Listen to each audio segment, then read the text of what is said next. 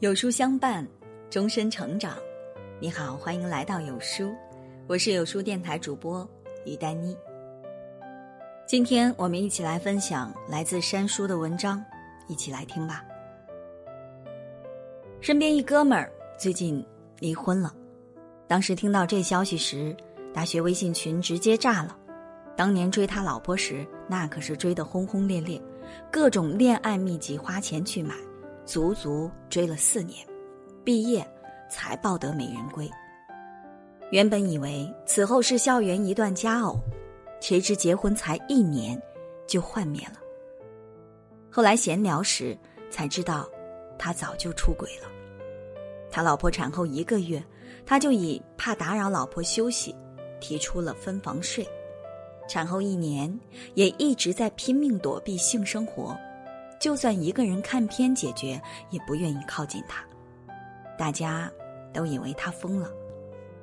谁知他的理由是，去年陪老婆生孩子，留下了心理阴影，不得已才出轨了。听到这句话，没人敢相信。当晚我点开他的微信，看到那些秀恩爱的朋友圈，一时间只觉得刺眼。我本以为朋友是个例。但随便一搜“陪产”两字，只觉得寒心。其中一位丈夫说：“自从我亲眼看到你双腿大张、面目狰狞、血淋淋的样子，我就感到恶心和恐惧，难以忘记，更难以接受。”还有的说：“就连月子里我帮你擦拭身体，看到妊娠纹，常常也会一身冷汗。”妻子为你拼命生子，你居然嫌他恶心？因为看到他血肉模糊的生孩子，产后一周，男人就提出了离婚，原因是我实在忍不了看他就没欲望了。女人冒死生下孩子，男人还好意思说看了看就留下了心理阴影。按老话说，就是吃肉的时候你说肉香，刷碗的时候你嫌碗脏，真是令人唏嘘呀。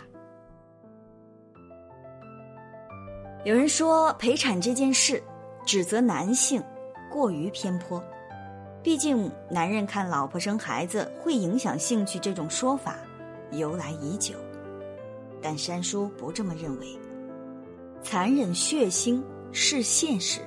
但这些并不是你说不爱了的借口，只要稍微有点同理心，就不会在老婆冒生命危险生孩子时说出“我觉得你太恶心”这样的话。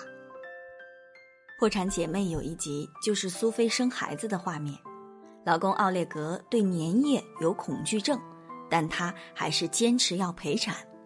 朋友 Max 故意大声告诉奥列格，羊水在飞溅。到处都是渗出物，奥列格听闻没有意外的晕倒了。可当他听到宝宝出生了，却一咕噜从地上爬起来，望着刚出生的女儿，一动都不敢动，不吝赞美的感谢亲吻苏菲。没错，奥列格是个胆小没出息的男人，但也绝不因为自己的怯懦，就让苏菲独自去面对生孩子这样的。重要时刻，就算苏菲生完孩子后，她也没有因为粘液产生任何心理阴影，甚至愈发爱他。别说这是电视剧，走到产房外，你也会看到这一幕：男人爱到哪里，心就会走到哪里。一位朋友说，当年老婆生孩子的产房里，他的角色就是充当人肉抓板。老婆是顺产发力时握着我的手臂，进行到第三个小时，手臂上全是他陷到肉里的手指印和划痕。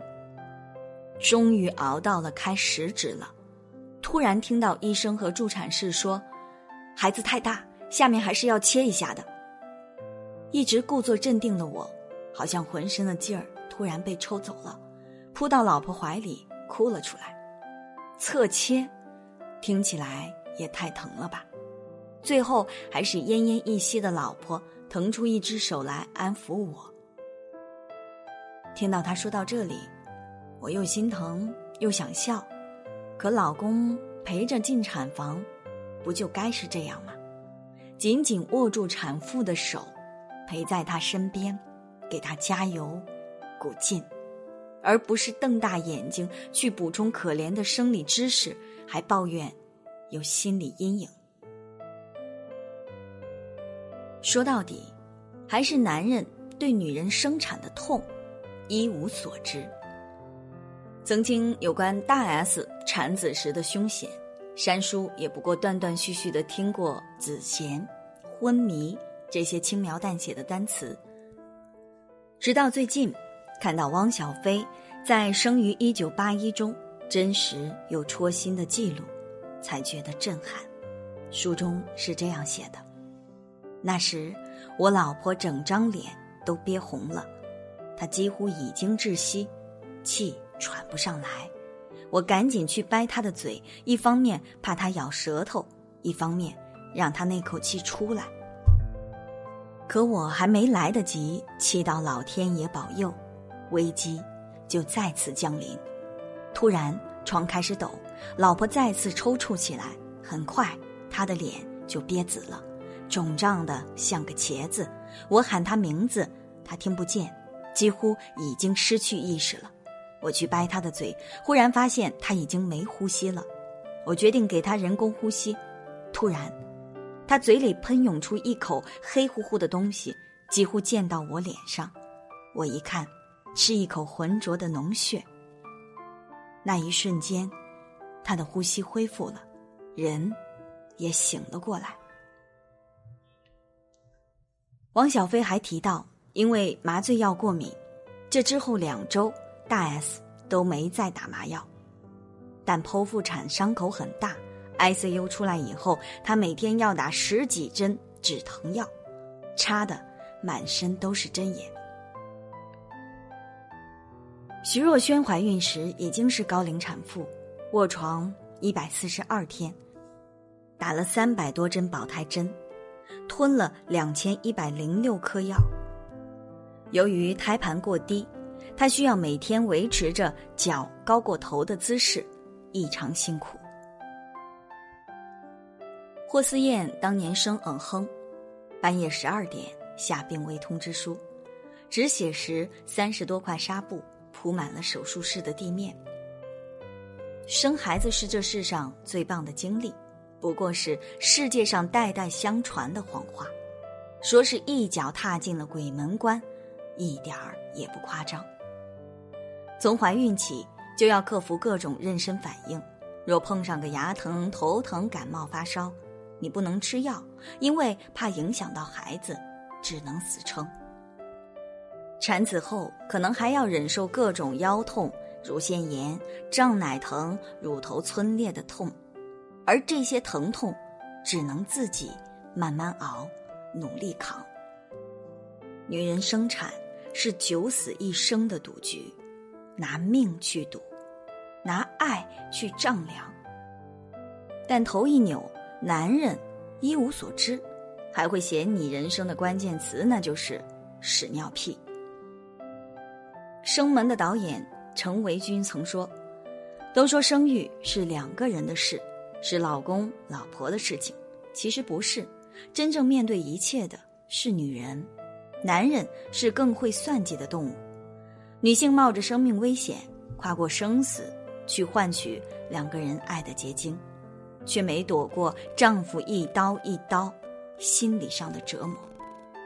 他们可能像新闻里那个跳楼妈妈的丈夫，只会埋怨妻子：“你不上班，连个孩子都带不好。”也可能像韩国某个真人节目里，跟妻子不断争吵的甩手掌柜丈夫，嫌弃妻子胖，在同事面前丢了面子，甚至当面侮辱妻子长得不好看，无所顾忌的剜着他的心。不知道从什么时候起，女人为母则刚，为妻貌美，变成应该做到的事，而男人。为负责贪，变得理所当然。再看看孕期出轨的男人，更是比比皆是。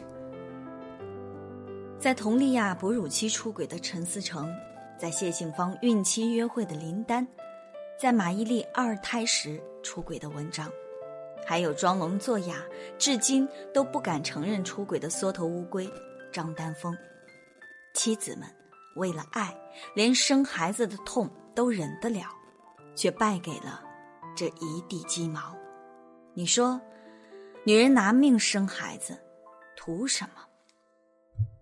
写到这里，山叔并不是让大家不婚不孕保平安，而是希望更多女孩子们不是稀里糊涂的怀孕生子，而要充分了解生育带来的风险，再去决定。生孩子不是为了拴住老公的心，或者满足其他的人的期待而生。就如马伊琍所言，子宫是自己的，生育。由自己做主，如果生了孩子，也不用太焦虑，正适合治疗这些生育后遗症就好。至于男人们，多体谅老婆生产后的情绪、身体的变化，别把养育视为女人的天职。山叔始终相信，假如人们少一点对臃肿身材的嘲讽，不再对全职妈妈有偏见，那么跳楼的母亲、歇斯底里的妻子。恐婚恐育的女孩们只会越来越少，我相信他们会反馈出更多更多的爱意，来填满一个家。生孩子没有错，只需看那个人值不值与你共勉。有书君说，人最大的魅力是能持续成长。有书联合四位明星导师为所有女性送福利啦！合作推出《魅力女人四维蜕变术》课程，全网最全完美女人锻造术，原价一百九十九元，现仅需分享即可免费领，限量五百个名额，长按扫码入群，快快抢购名额吧！好了，那今天的内容就和大家分享到这儿。